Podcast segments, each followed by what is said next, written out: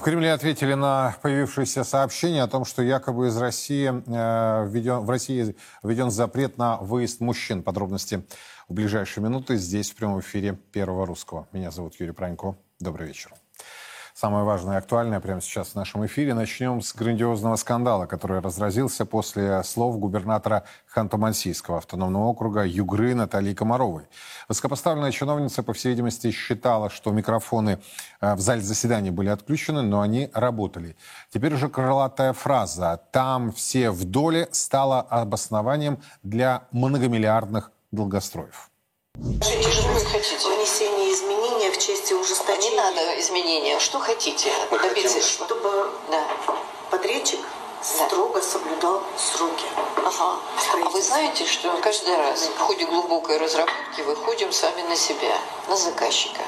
Муниципалитет или э, региональное государство или что-то. Это я вам вот, вот, э, вот.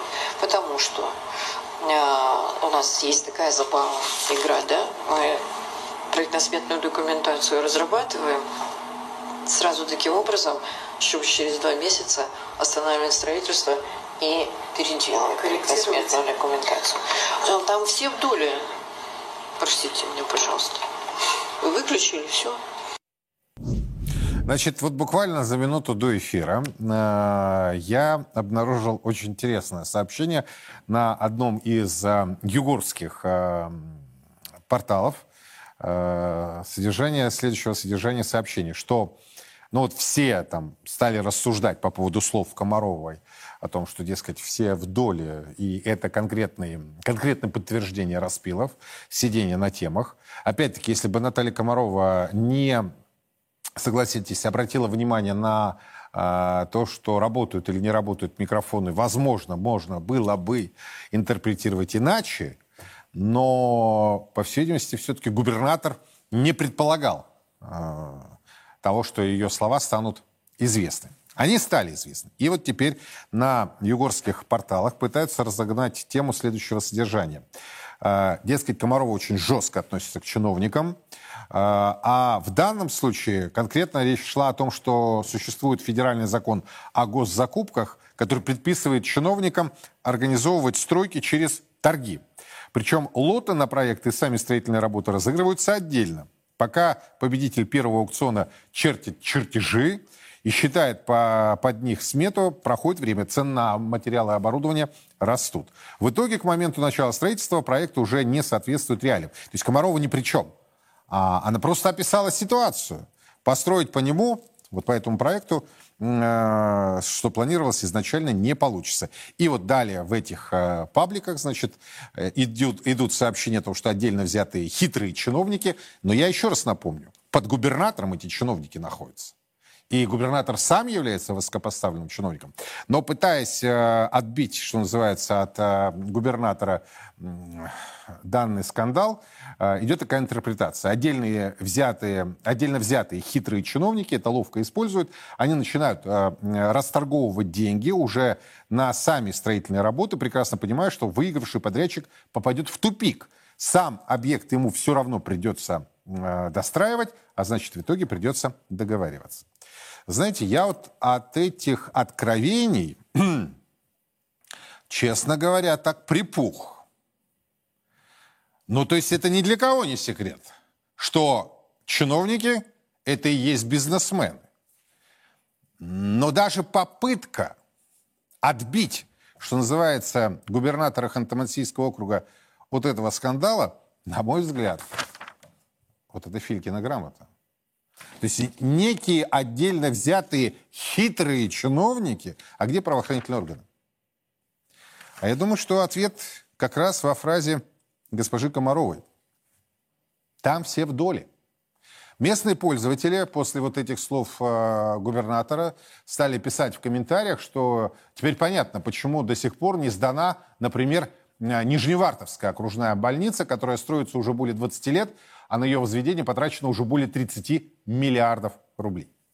Давайте проанализируем этот скандал, попытаемся понять, что в реальности, оговорилась ли э, губернатор Ханты-Мансийского округа, может быть, это исключение из правила, а может быть, это правило. Александр Толмачев и Виталий Бородин ко мне присоединяются. Господа, добрый вечер. Добрый вечер.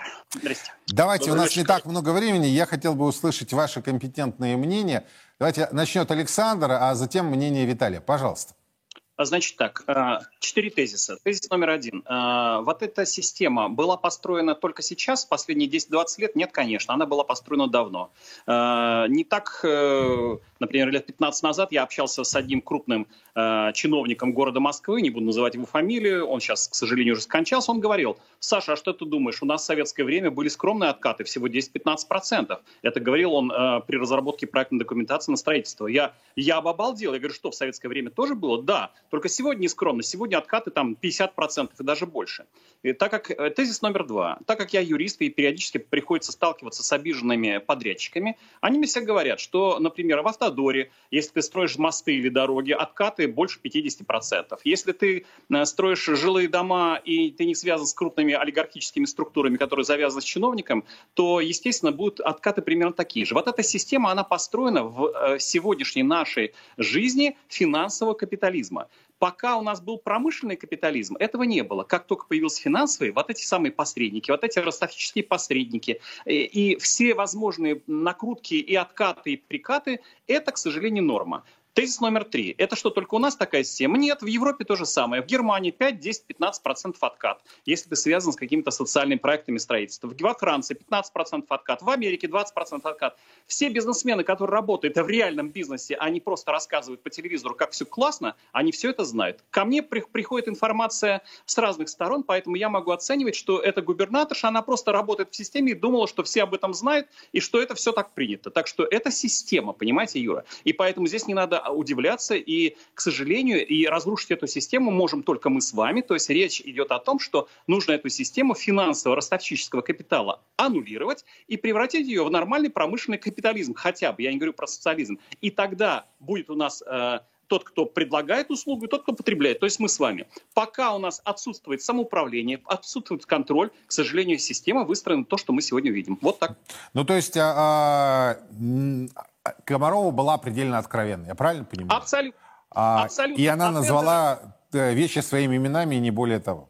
Дело в том, что все это аукционы, вы понимаете, как только они появились, сразу же появились э, те люди, которые при чиновниках осуществляют вот эти самые оформления документов. Если вы даже думаете, что это только в стройке или где-то в строительстве дорог или домов, да нет, конечно, в социальных проектах, в Министерстве здравоохранения, в Министерствах эм, образования, везде тендеры вот примерно такие же, только там э, отчетность идет немножко по-другому, там э, в бумагах идет, вот и все. Но принцип тот же самый. Почему я отказываюсь участвовать в тендерах принципиально с правительством Москвы и с Московской области? Потому что я не хочу хочу платить от откаты. Вот и все. Угу. Виталий, что скажете? Ваша позиция согласны, не согласны? И если согласны, то я тогда, конечно, задам вопрос, а где правоохранительные органы, где правоприменительная практика или все в доле? Коллеги, добрый вечер еще раз. Я полностью, я полностью поддерживаю спикера выступать.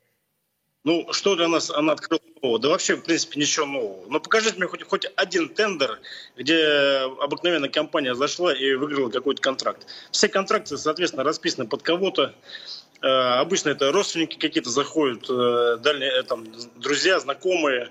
Приведу, приведу, приведу обычный пример. Мы работали по Самаре по министру строительства в свое время, э, Чудаев такой господин. У него папа возглавлял компанию строительную, а сын на эту компанию э, выделял э, госконтракты.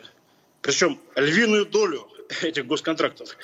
Вот благодаря Генеральной прокуратуре мы смогли вот этого, так сказать, нерадивого чиновника выкинуть с этого кресла и показать обществу, что у нас сегодня система, правоохранительная система работает. Что касается Югра, мы непосредственно там принимали тоже участие. А, это уборка снега, строительство дорог, строительство детских площадок. Там было хищение бюджетных средств. И с помощью э, прокуратуры мы все-таки возбудили ряд уголовных дел. И то, что сказала сегодня Комарова, для меня это не секрет как бы я ничего нового не услышал. Я, будучи даже когда работал заместителем мэра, э, мы тоже самое проводили чистки. Я как раз работал по безопасности Подмосковья. Мы проводили эти чистки, выявляли вот этих, так сказать, нечистых на руку чиновников, которые заводили свои компании, своих друзей, компании там, э, грубо говоря, вчера только создали, однодневка, она выигрывает там миллиардные, контракты, миллиардные контракты, понимаете? Поэтому ничего нового Это Еще- понятно. Слушайте, вот эту фразу о том, что ничего нового, я постоянно слышу. Но по меньшей мере, если не выпадать из зоны русского литературного языка. Это очень странно, что все об этом знают, но ничего не меняется.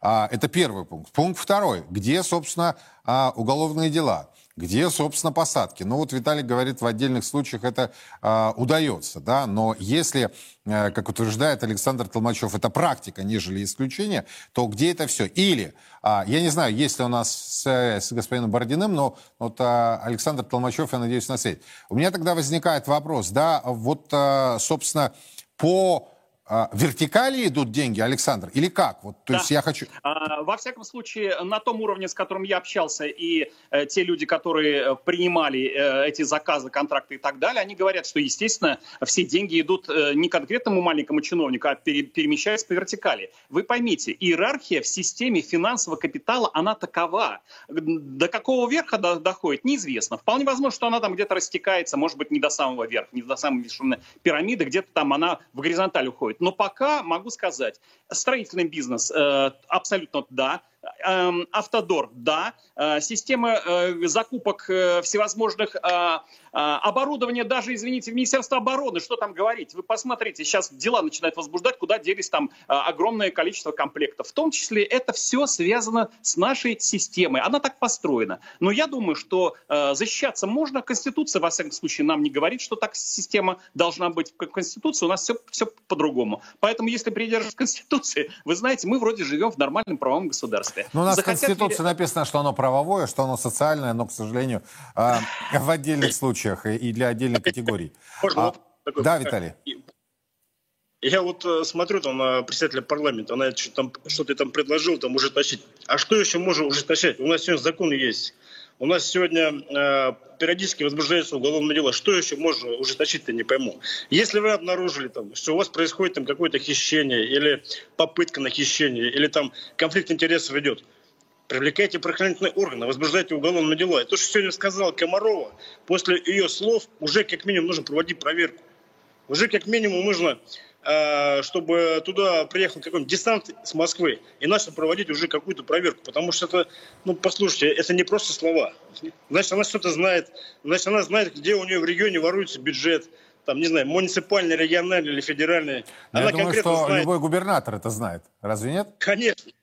Но, но вы поймите правильно, она заявила все это на, на всю страну, и мы сегодня эту тему сегодня обсуждаем. Она Конечно, не заявила она об этом на всю страну. Это случайно явно произошло. Это был Ну, приватный ну, разговор. Но так нет, оказалось, что микрофоны были включены, и это видео было распространено э, Знаете, в соцсетях.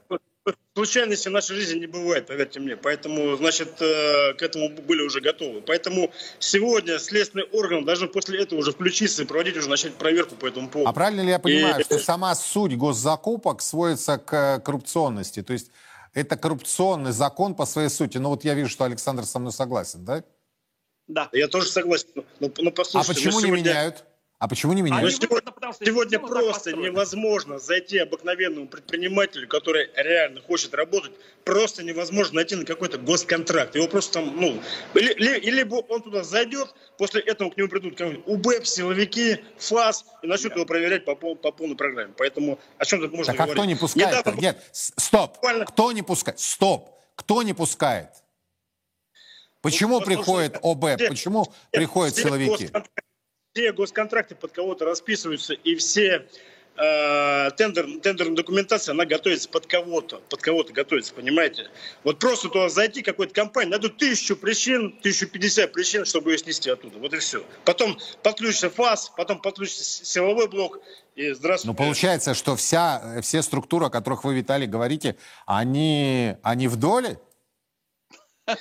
Ну так, сам- мы- ну вы же- подождите, я журналист-аналитик, да? Меня учили в университете вот эти э, цепочки прокладывать. Вот я и проложил, но опять-таки я же основываюсь на ваших комментариях. Да вы сейчас давайте сами услышали конкретно от губернатора, даже не Проверь- меня, а. Подождите, Виталий, Виталий, подождите. Да, Александр. Угу. Давайте я скажу. Значит, э, любой контракт проверяется четы- четырьмя инстанциями. Первый называется внутренний аудит то, того иного округа. Там префектуры, управы, районной администрации, губернаторы. Второй называется контрольно-ревизионное управление. Пере- проверяют, перепроверяют.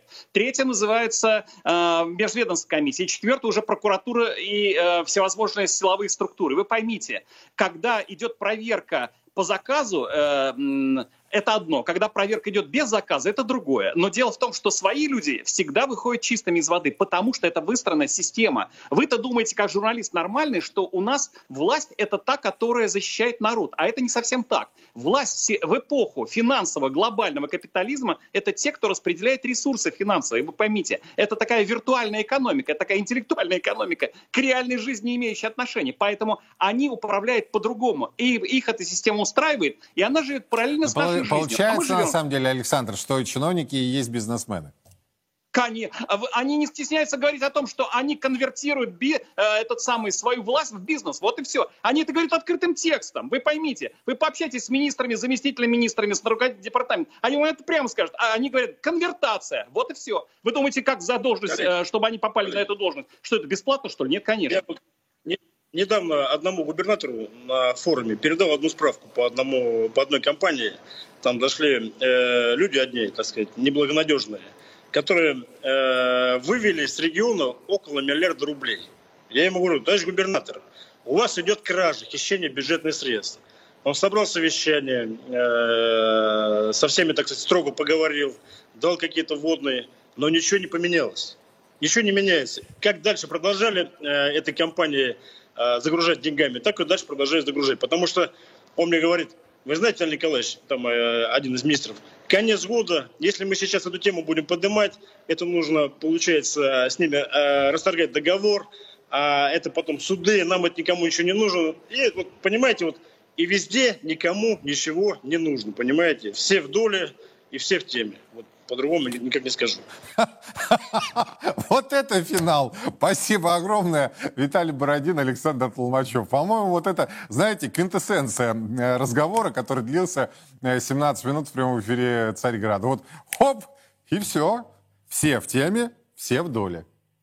А ничего то, что это нарушение закона, да? Я такой наивный буду.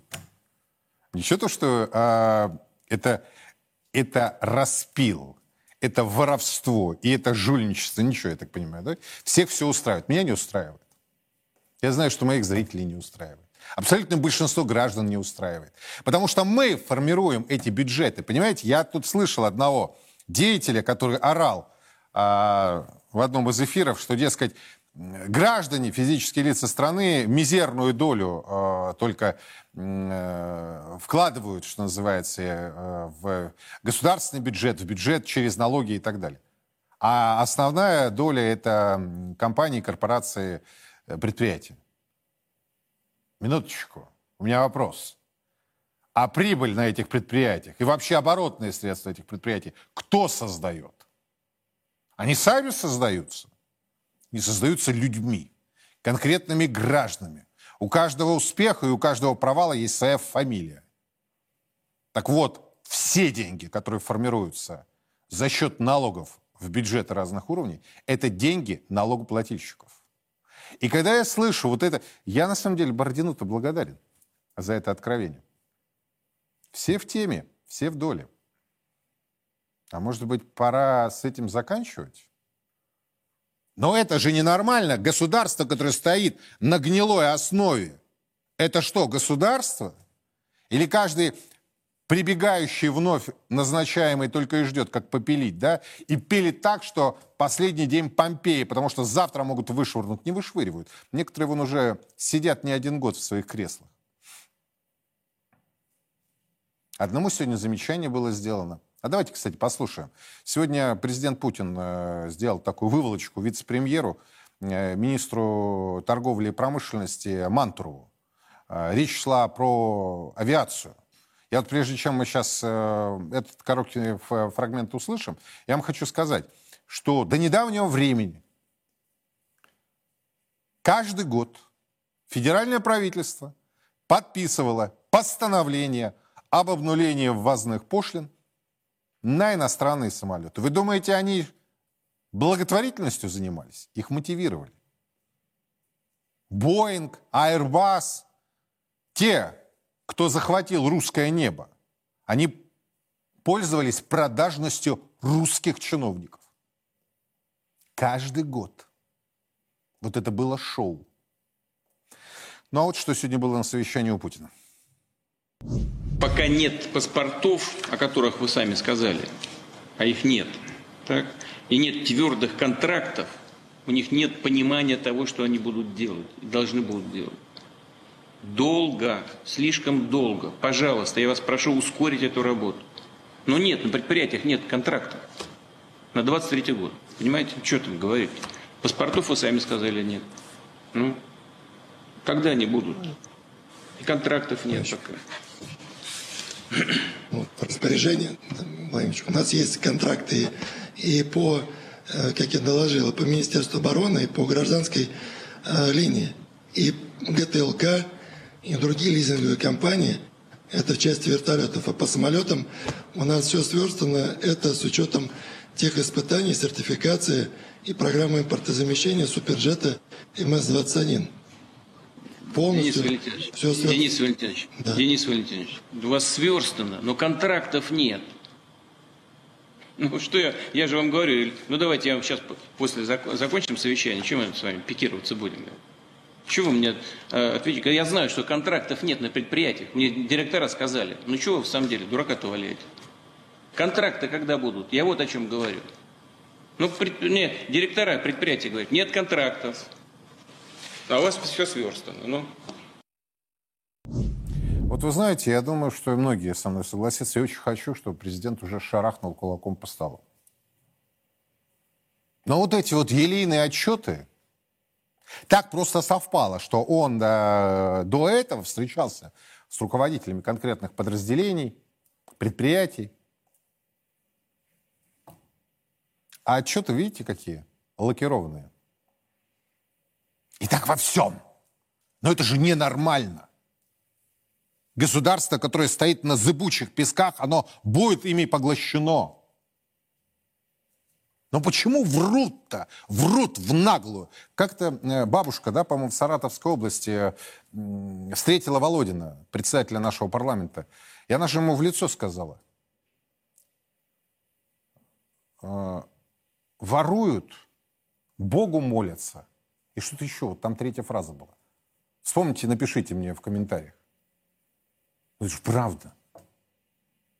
Ну как, как вот это все? И это в условиях специальной военной операции. И это в условиях русофобского давления со стороны Запада. Но вы же не сволочи, в конце концов, господа чиновники. Или вы сволочи продажные?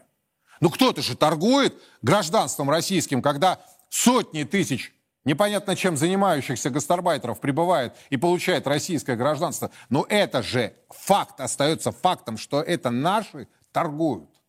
Когда вот эти прораспилы строительные, э, закупки лекарств, у нас знаете, кто э, сейчас управляет здравоохранением?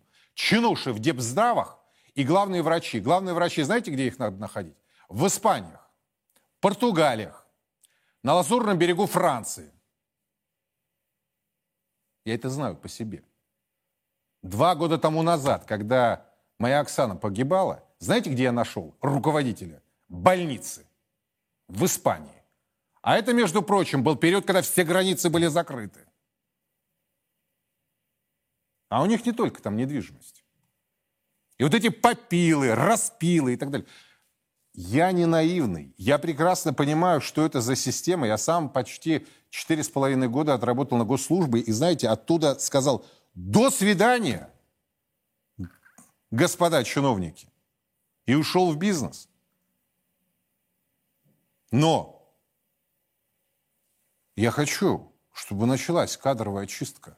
Я хочу уголовные дела, я хочу посадки. Я хочу, чтобы Путин шарахнул по столу и сказал, какого вы рожна мне тут плетете. Потому что у нас не та ситуация. До 24 февраля это все прокатывало. Не прокатит, не прокатит это сейчас. Это опасная ситуация. В 7 вечера будем с вами разбирать эту проблему с точки зрения молодых. Вы знаете то, что они уезжают массово? Массово! Мозги уезжают из страны. Кто-нибудь этот э, вопрос поднимает? На каких федеральных каналах это обсуждается? Вы посмотрите, какое дерьмо опять показывали весь Новый год. Зато принимают законы о запрете этого, о запрете этого. Слушайте, они все новогодние праздники пели и танцевали. Вот эти вот. Против кого якобы принят этот закон. Но вернемся к еще одной важнейшей теме. Еще раз подчеркиваю, все бы прокатывало до 24 февраля. А вот сейчас ситуация это с той стороны не просто враг. С той стороны враг, который говорит, это надо расчленить, это надо раздербанить, это надо создать 40 государств, которые между собой постоянно находились э, в состоянии склочности и вражды. Есть такое понимание? У тех, кто принимает решения. У тех, кто пили, такому Комарова говорит. Если Комарова это знает, Бородин прав, где, э, где уголовные дела, где э, десант из Москвы. Но я понимаю, что десант надо выска... отсылать во все областные центры, региональные центры столицы, э, региональные столицы. Но это же ненормально. Система не работает. Социальные лифты не работают. Все понимают, 20%, 30%, 40%, 50% от контракта. Мы с головой вообще дружим, нет? И самое главное, куда они это все девают? Но они когда-то же нажрутся, в конце концов. Ну туда с собой не возьмешь ни рубля. Но есть те, кто защищает честь страны. Есть те, для кого офицерская честь имеет значение. И у нас есть успехи. Не внутри, пока вовне. Но я надеюсь, что и с этой темой мы закончим. И новые регионы будут освобождены не только от противника, но и от внутреннего противника. Безусловно, одна из важнейших тем за эти сутки – тактические успехи России в рамках специальной военной операции на Украине. Украинские войска потерпели поражение от русских в Солидаре. Эту победу ждали долго. Наша армия успела отступить за последние месяцы сразу на нескольких участках. И вот теперь впервые за последние несколько месяцев наш флаг не опускают, а поднимают над, освобожденными, над освобожденным городом. Солидар и Артемовск уже стали символами. Это не только крупные города, однако это еще и серьезные оборонные рубежи противника. А, для них это имело первостепенное значение. Они превратили их а, в точки противостояния. ВСУ постоянно подтягивали свежие резервы, отправляли на тот свет тысячи и тысячи своих боевиков. Подразделения ЧВК «Вагнер» взяли под контроль всю территорию Солидара.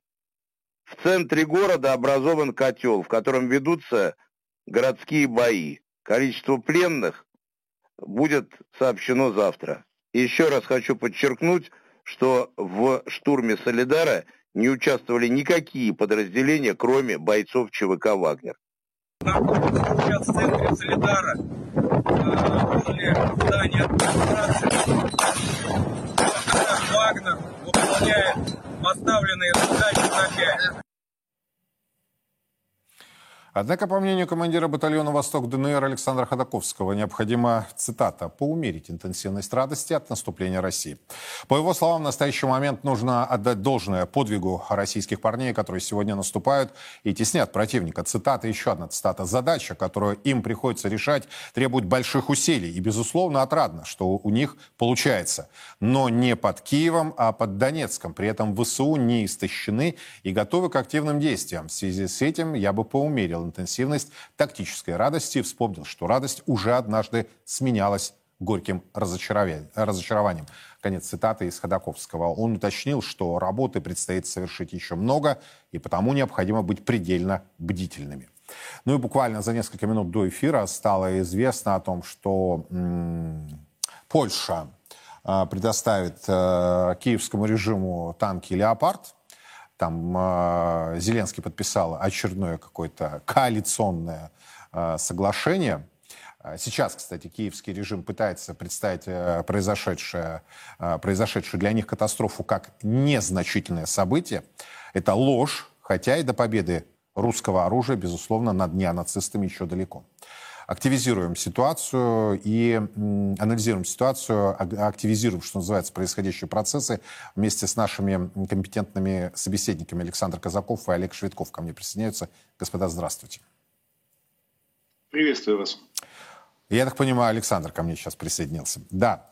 А, давайте анализировать происходящее, потому что, с одной стороны, безусловно, мы все ждали а, этого события.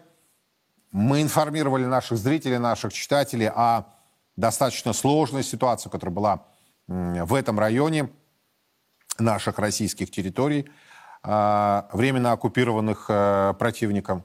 Вот на ваш взгляд, где мы сейчас, что происходит и как, Александр, ситуация может развиваться в обозримой перспективе?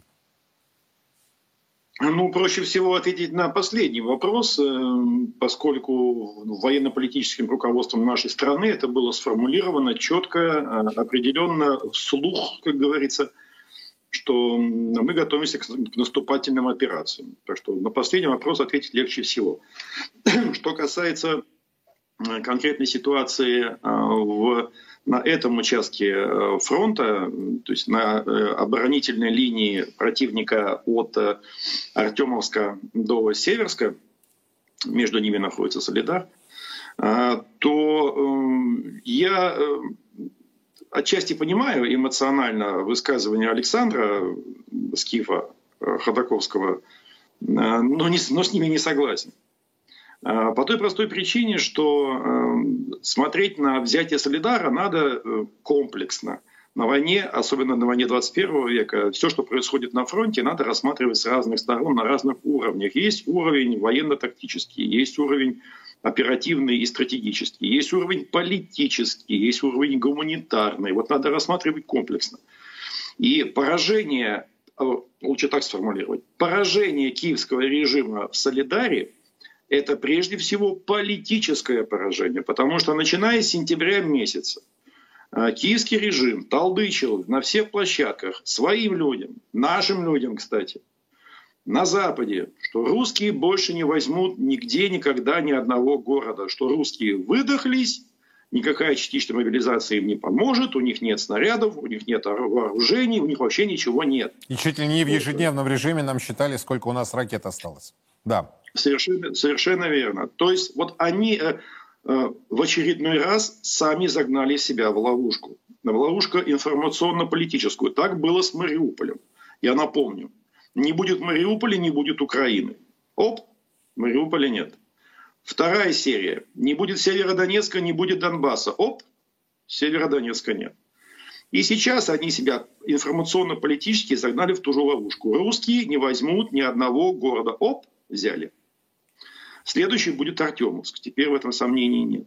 Кстати, вот э, из вашего превью, вообще мне предыдущая ваша тема очень понравилась, я бы к ней подключился, тут немножко так взять э, бейсбольную битву в руки виртуальную и поработать на внутреннем фронте.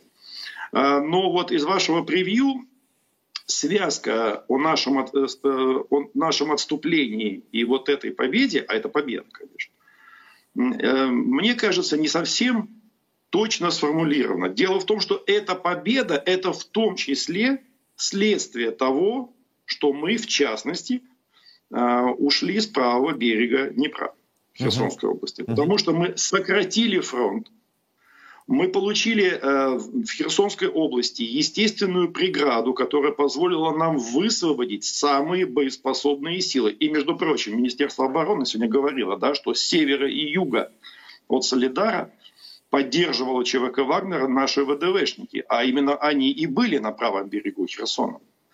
То есть э, сокращение фронта э, помогло его насытить. Именно э, оборонительный, а на данном конкретном участке фронта и наступательным операциям. Конечно, шляпу долой по отношению к бойцам ЧВК Вагнер. Они, конечно, молодцы, это знает вся страна, это они сами про себя, кстати, знают. Э, но я бы здесь два слова сказал по поводу сегодня разгоревшейся вдруг полемики, кто главный, кто победитель, э, там, кто кому, кто. Честно вам от... скажу, неприятный, на мой взгляд, полемика. Неприятный. Да. Совершенно с вами согласен. И неприемлемый что... в условиях специальной военной операции. Абсолютно согласен. А но я э, хотел бы предложить формулировку, которая на самом деле является выходом из этого зацепа вот, и примиряющей для всех. Потому что э, взятие Солидара – это, разумеется, победа российской армии. По, по одной простой причине, что все под, военные подразделения, вне зависимости от их статуса и принципа формирования, а именно вооруженные силы Российской Федерации, Росгвардия, другие, представители других правоохранительных ведомств, добровольческие объединения, ЧВК, не только Вагнера, а, подразделения Ахмат и кто бы, кто бы ни было еще – первый, второй корпус ДНР, ЛНР, они все подчиняются единому командованию. Задачи всем этим подразделениям ставит единое командование группировки СВО под э, не, э, личным непосредственным руководством генерала армии Суровикина. Поэтому да, это победа российской армии. Непосредственно на поле боя, разумеется, это заслуга, выдающаяся заслуга ЧВК «Вагнер». Это не противоречит одно другому. Наоборот, мы должны... Это, это, это вообще какая-то катастрофа у нас происходит, что в информационном пространстве, что еще и на ну, линии фронта. Этим, кстати, противник да, очень активно пользуется, если проанализировать, Конечно. как они смаковали э, все последние часы. Вы знаете, вот очень короткие два вопроса, которые, Александр, хочу задать, и... Э, ну, ваши оценочные суждения. Первый. Значит, э, Зеленский во Львове, приезжают польские и литовские э, его коллеги, значит, подписывают некое коалиционное соглашение, и э, в качестве пиара, большого пряника, понятно, что Вновь идет информационная да, война, а, война, возня, информационный шум, леопарды и польские, польское решение, которые метались то да, то нет, то да, то нет. Вроде как да. А, значит, насколько это ощутимая, что называется, поддержка киевскому режиму, на ваш взгляд? Во-первых, в, это, в заявлении польского правительства ключевая фраза в рамках международной коалиции. В этом смысле ничего не поменялось. Если немцы дадут полякам э, последние модификации современные леопарды, то тогда поляки отдадут старые леопарды Украине. Немцы пока ничего не отдали. Вот, пока, пока вот, вот в очередной раз хочу проехаться по некоторым нашим коллегам, которые называются хайпажоры и которые а, пытаются... Ну, знаете, я, я правда, я устал. Я в профессии вот 15 лет, я сегодня почитал, 15 лет работаю ежедневно а я, прямом а я 30, эфире а я информационном. И мне хочется а кое-кому кое-что вот оторвать.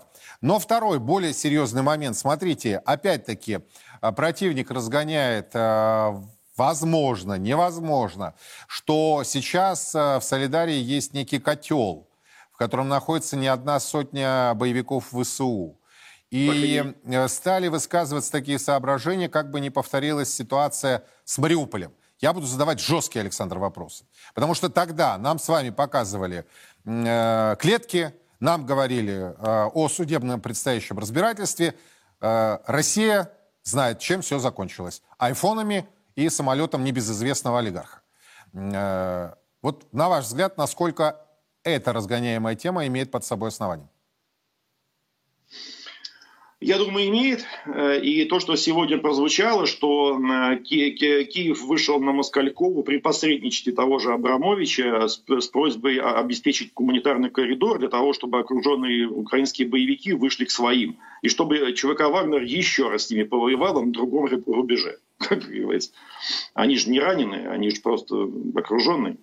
То есть вполне себе боеготовы. Эм, я думаю, проблема такая есть. Э, но здесь, э, вот эм, в конкретной ситуации, не скажу, что мне это нравится в целом, но очень много зависит от позиции того, кто находится, находится на земле. То есть, если э, ЧВК «Вагнер» не захочет еще раз воевать с этими то ли восьми сотнями, то ли девятью сотнями украинских боевиков, то она не предоставит им такой возможности. Какие бы договоренности а... не пытались соблюсти. Да, потому что э, можно договориться на уровне там, э, омбудсменов двух стран, можно даже потом заручиться распоряжением со стороны Министерства обороны там, и прочее, но это надо еще реализовать на земле. Никакой Красный Крест не сунется сейчас в Солидар. просто не сунется. Потому Хорошо, что не уйдет. тогда будем следить, что называется. Поэтому Спасибо. здесь конкретно очень много зависит от товарища Пригожина. Я понял. Спасибо огромное. Александр Казаков был у нас на прямой связи и такой откровенный предметный разбор полета. А, В продолжении темы, э, кстати, тема, которая навязывается вновь оттуда, со стороны противника. Сообщение о якобы запрете выезда мужчин из России – это информационная утка и диверсия. Об этом заявил сегодня официальный представитель Кремля Дмитрий Песков. Это обычная информационная утка в рамках вот этой вот информационной диверсии, скажем так. Существующая система формирования мобилизационного резерва, между тем, отвечает запросам, которые стоят перед государством, и э, хорошо себя зарекомендовала, заявил РБК, в свою очередь, глава Комитета Госдумы по обороне генерал-полковник Андрей Картополов. Так он оценил возможность в будущем нарастить численность резервистов. Цитата, резерв для этого и предназначен, но все будет зависеть от масштабов возможных будущих конфликтов, пояснил генерал Картополов. Полностью обходиться мобилизационным резервом в случае масштабной войны мы не сможем, заключил глава обороны Объединенного комитета Российского парламента. Ну, прямо сейчас ко мне Олег Швидков присоединяется. Олег, здравствуйте. Добрый день. Как вы комментируете эти заявления? То есть, с одной стороны, информационная война, шум и, как говорит Песков, а, информационная утка, а с другой вот это э, теперь уже нашумевшее интервью господина Картополова РБК. Разные идут интерпретации. Ваш профессиональный взгляд. Ну, здесь смешали два понятия. Давайте исходить из следующего, что мобилизационный резерв, в принципе, э, главное или одно из главных условий ведения продолжительной войны без применения ядерных средств. Только с мобилизационным резервом можно выиграть подобную войну. Мы помним, что с 90-го года наше общество, ну где-то 91-92 года, наше общество мечтало о контрактной армии. Особенно городские мамочки, различные демократы, либералы и так далее – но если мы посмотрим на нашу необъятную родину, то надо понимать, что контрактной армией э, ее не удержать. Вот Сердюков с Макаровым своей реформой готовили армию к борьбе с терроризмом и к локальным конфликтам. Война в Украине показала, что надеяться только на ядерное оружие не стоит, и это неправильно. И контрактная армия соизмеримые с потребностями нашего государства, мы ее сегодня не в состоянии ни прокормить, ни экономически выдержать.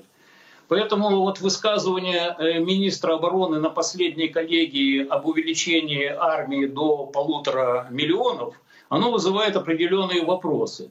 Но если мы в год на срочную службу с трудом, со скрипом набираем порядка 340 тысяч личного состава срочной службы, а планируется еще, допустим, 695, округлим 700 тысяч э, контрактников, где взять 800, вернее 450 тысяч э, личного состава срочной службы. Вот это вот возникает, э, возникает первый вопрос. Э, мобилизационный резерв, который продекларировал Картополов, вещь, конечно, нужная, полезная, но и здесь э, масса вопросов. Вот мы помним все ту панику, которую вызвала частичная мобилизация в стране. Хотя частичная мобилизация и мобилизационный резерв — это две совершенно разные, как говорят в Одессе, вещи. Да. Э, частичная мобилизация, ну, по сути дела, она в какой-то степени была э, дискредитирована работой наших военных комиссариатов. Было допущено очень много ошибок. Это, кстати, тоже последствия э, Сердюковской реформы, которая распогонила эти военные комиссариаты. Они, они оказались не готовы к этой деятельности. Вот у меня лично все время вызывает и у моих коллег вопрос, почему личный состав срочной службы не должен воевать? Но военнослужащий срочной службы – это точно такой же военнослужащий. Он принял присягу, его обучали, его готовили к войне. И вот мы столкнулись с ситуацией во время мобилизации, когда многие мамы, которые к нам обращались по различным вопросам, по своим там близким, детям, они говорили, вот если бы мой сын прослужил два года, я бы там с легким сердцем отправила его по мобилизации. То есть даже мамочки на гражданке начинают задумываться о том, что якобы одного года это маловато. Наше общество вот боится этой фразы «два года срочной службы». И вот эта позиция, на наш взгляд, неверна. Конце концов, можно пойти по такому пути, что законодательно принять решение. Два года срочной службы, первый год ты или полгода ты не участвуешь в боевых действиях. Вот мне все время было непонятно, чем срочник хуже оторванного от семьи, от работы мобилизованного военнослужащего, который получил точно такой же вуз 10, 15, 20 лет назад. Он вообще уже забыл. И готовили его точно так же, как готовят этого срочника. Так? И вот э, опыт встречи э, с бывшими афганцами, встречи э, с ветеранами чеченских компаний, они все в один голос говорят, что срочники воюют более, э, скажем так, самоотверженно, более героично. И также, кстати, вот вызывает вопрос э, провозглашенное, продекларированное предложение министра обороны об увеличении срока призыва до 21 года. Но давайте рассуждать следующим образом. Парень 21 году, значительная часть из них обзаводится семьей, кто-то детьми. Они вкусили определенный вкус свободы. То есть они уже три года после школы поработали, кто-то учится. Они э, уже сформировали в, в коллективах, э, ну скажем, среди друзей, товарищей какой-то уже э, менталитет потребителя. И его призывать. 18-летний пацан – это пластилин, из него можно лепить. Я вам по собственному опыту скажу, когда в 86 году мы с моим командиром Валерой Филатовым принимали новостройку, подводную лодку атомную 949 проекта, такая как Курск, так, современнейшая лодка, у меня из трех десятков матросов на борту 29 было, э, выпуск, вернее, после первого, второго и третьего курса. С ними приятно общаться. Они гражданку знают лучше даже те же выпускники э, военных училищ морских, так, лейтенанты. Потому что те там в увольнение ходят раз там 2-3 недели, так, а эти каждый день на свободе. Они эту жизнь знают, гражданскую. Так. Кто-то из них подрабатывал. У кого-то были зарплаты, ну, денежное удовольствие там соизмеримые с офицером. И нашим командирам групп достаточно непросто было с ними работать.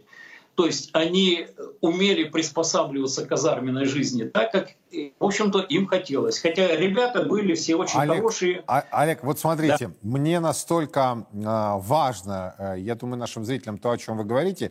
Я сейчас вот э, сделаю такой ход ферзем. Давайте мы с вами договоримся, потому что вы, безусловно, очень компетентный человек, особенно вот в этой Э, теме, которая будоражит, да, которая страшит, которая ну, вызывает определенные эмоции э, у российского общества, ее надо предметно разобрать. И, а время сегодня у меня ограничено эфирное. Если вы не Я против, понял. давайте мы с вами договоримся, и вы к нам приедете на эфир, и мы предметно прям вот разберем это, э, этот многогранник под названием мобилизация, мобилизационный резерв и так далее. Просто мне очень хотелось бы с вами предметно это все обсудить. Спасибо Я... на сегодня. Да, договариваемся. Олег Швидков был у нас на прямой связи. Согласитесь, вот э, я крайне редко делаю подобные ходы. У меня еще две темы, которые я хотел бы обсудить, но, судя по всему, мы не просто физически их даже не успеем э, сделать. Я вот сейчас э, у нашей режиссерской группы узнаю, если у нас собеседники по следующей теме. Если да, то мы ее попытаемся раскрыть. Если нет, то все будем... Пере, пере, есть, да, вот мне, значит, одну тему мы еще успеем обсудить. Э, смотрите, вот, э, значит, по мобилизации, по мобилизационным э, резервам и всем тем заявлениям, которые делались с Олегом Швидковым, мы еще вернемся к разбору полетов и, значит, следите за анонсами. Теперь финансовая тема. Российский ЦБ возобновит с 13 января проведение операции по покупке и продаже иностранной валюты на внутреннем валютном рынке в рамках так называемого бюджетного правила. Операции будут проводиться в валютной секции Московской биржи в инструменте китайский юань-рубль со сроком сроком расчетов завтра. Для минимизации влияния этих операций на динамику валютного курса ЦБ будет покупать, продавать иностранную валюту на рынке равномерно в течение каждого торгового дня месяца. При этом подходы Банка России к проведению денежно-кредитной политики в условиях применения механизма бюджетного правила, как отмечают на Неглинной, не будут меняться. Банк России сохраняет возможность проведения операций на валютном рынке в целях поддержания финансовой стабильности. А, сегодня, кстати, о финансовой стабильности говорил и глава российского государства. Нам нужно, безусловно, добиться в ближайшее время э, абсолютно э, добиться вопросов, связанных с суверенным, именно суверенным, независимым развитием, вопреки любому внешнему давлению и угрозам. Системный вопрос – это укрепление финансового суверенитета нашей страны. Это важнейшие условия для наращивания инвестиций в высокотехнологичные компании, промышленность, сельское хозяйство и многие другие отрасли. Я очень здесь рассчитываю на эффективную, так как это и было в 2022 году, на работу Центрального банка и правительства. Стоит, э, давайте разберем этот вопрос, все-таки, э, что стоит за этими витиеватыми формулировками российского ЦБ и почему возвращается вновь бюджетное правило. Ян Арт и Владимир Брагин ко мне присоединяются. Господа, добрый вечер. Добрый вечер. Добрый вечер. Давайте разбираться, потому что я вам честно скажу, я был против э, бюджетного правила. Я в предыдущей версии, я не против э, резервов, хотя по объемам спор огромный. Э, я против того, что происходило и чем это, мы с вами знаем, закончилось, да, это бюджетное правило, каким гигантским фиаско. Э, и непонятно теперь, как вообще доставать эти деньги и вернутся ли они в, той или ином, в том или ином варианте. Э, но вот теперь китайский юань. Я понимаю, что, скорее всего, нынешний нынешнее возвращение бюджетного правила связано с попыткой э, ликвидировать дефицит госбюджета. Однако не получится ли так, что мы вновь начинаем наступать на те же грабли, которые потом вы, э, выльются в большие проблемы? Давайте Ян, затем Владимир. Пожалуйста, ваша позиция, господа. Ну, вот вы назвали э, формулировки витиеватыми. Я тоже смотрел, когда в агентствах, я не очень понял. То есть мы тут будем делать то, что давно не делали, но от этого ничего не изменится. Мы а, ради финансовой стабильности. Так эти покупки, это все-таки бюджетное правило э, или нет? Если это часть э, бюджетного правила, значит, соответственно, Минфин в очередной раз включил свою политику. ЦБ тут вынужден подчиняться по закону, выполнять просто поручения Минфина. И получается, что вся наша модель свелась к ну, экономическая, вот э, могли бы ответить президенту, можем копать, можем не копать, больше ничего опять не можем. И вот мне, кстати, к вопросу о совещании президента, он недавно сказал э, господин Мантурову, что вы что меня тут дурака валяете. Вот это из этой серии, да? То есть у нас была сырьевая экономика очень прибыльная для ее бенефициаров, включая частных лиц, э, и она строилась на том, что давайте принижать за счет бюджетного правила э, национальную валюту, соответственно, стоимость труда в России, продавать все это выгоднее и выгоднее. А если у нас амбиции, там небоскреб какой построить или еще что, то и еще при, приспустим. Ну, с поправкой, Международный что... финансовый центр, вы забыли, Ян. Была да, такая да, Международный мысль, финансовый да. центр. И на самом деле, кроме этого, мы ничего не умеем, а умеем только если мы делаем бизнес. Да? Вот если мы делаем платную дорогу, мы ее неплохо делаем, мотель неплохо делаем. А все остальные нацпроекты, которые как бы не за деньги, мы их, в общем, спускаем так, ни шатка, ни валка. И вот эта экономическая модель, которая рухнула под ударами э, коллапса этого года, политического коллапса, конфликтного коллапса, вот по большому счету спорили-спорили, и опять возвращаются к ней. Э, Президенту могут наполнить бюджет с помощью бюджетного правила за счет еще большего разорения населения и точно никакого подъема. Просто вместо долларов писали юань, ну, соответственно, тогда пойдет все то же самое на новом экспортном направлении, что было и на прежнем с долларом. Да? То есть удешевление рабочей силы максимально возможное, ну вот до каких-то пределов, ну как бы из приличия вот надо на этом оставить, а то бы и больше удешевили. Вот по большому счету вся модель к этому сводилась. Поэтому то, что они возвращаются к нему и за минувшие 8 месяцев не было предложено никакой советской, сталинской, либеральной, вот неважно слова, никакого другого как бы модус операнди, да, если это назвать, вот это поражает. Это вот могу копать, могу не копать. Это, Вот знаете, не Ян, копали. если не выпадать из зоны русского литературного, называется фиаско. Владимир, с чем согласны, с чем не согласны ваша позиция? А, Первая, на самом деле, все-таки задача, да, на мой взгляд, здесь э, восстановить, по крайней мере, то, что было сломано, да, и более-менее работало. То есть, э, ну как сказать, когда мы выбираем, мы же не можем выбирать между там миром э, совершенным, да, и каким-то, не знаю, и несовершенным, да, и выбираем плохой. Нет, есть просто несколько вариантов, да, включить бюджетное правило и не включать бюджетное правило. А, вот если рассматривать с точки зрения, там, скажем, а, того, нужно его запускать или нет, скорее нужно. Да, то есть, по крайней мере, а, добиться там некоторой стабильности на курсе рубля, ну, это не самое плохое, скажем так, начинание, да, по крайней мере, там и для инфляции это хорошо, да, плюс не забываем, что у нас есть задачи, соответственно, там а, восстановление каналов импорта по-прежнему каких-то, и здесь, конечно, стабильный рубль, он абсолютно точно нужен, да, и здесь вот то, что говорит о том, что там нужно или не нужно запускать бюджетное правило, на мой взгляд, нужно. Но это вот то не отменяет, кстати говоря, того, что сказал Ян, именно по поводу того, что действительно э, той самой экономической модели. То есть, когда, а, вот, собственно говоря, у нас бюджет зависит от курса рубля, вот это выглядит, мягко говоря, уже несколько странно, да, то есть, причем от рубля к доллару США, условно говоря, да.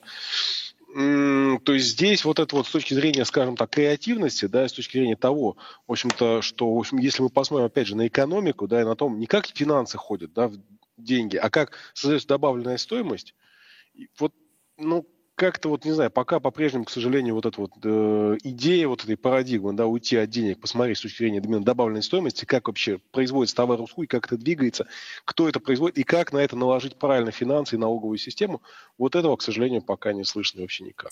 И это по истечении 8 месяцев спецоперации. Спасибо большое, Янарт э, Владимир Брагин. По-разному эксперты заходили, что называется, на поляну, но при этом пришли к одному и тому же выводу, что это фиаско. А, новость этой минуты. Министр обороны России Сергей Шойгу назначил начальником, начальника генштаба э, Валерия Герасимова командующим объединенной группировкой войск на Украине. Подробности последуют в нашем эфире, а также на сайте 1rus.ru. На сегодня это все. Меня зовут Юрий Пронько. До завтра. Мы начинаем на самом традиционном телеканале «Царьград» сериал, посвященный традиционным ценностям. Азбука традиционных ценностей. Цикл экспертных бесед трех русских мыслителей об основах русского бытия и русского будущего.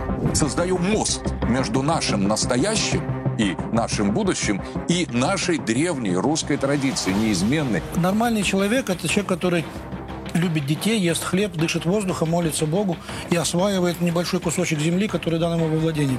Константин Малафеев, Александр Дугин и протерей Андрей Ткачев в студии Первого Русского анализируют основы госполитики по сохранению и укреплению традиционных духовно-нравственных ценностей. Основами государственной политики открыли окно в мир вечности и высокого.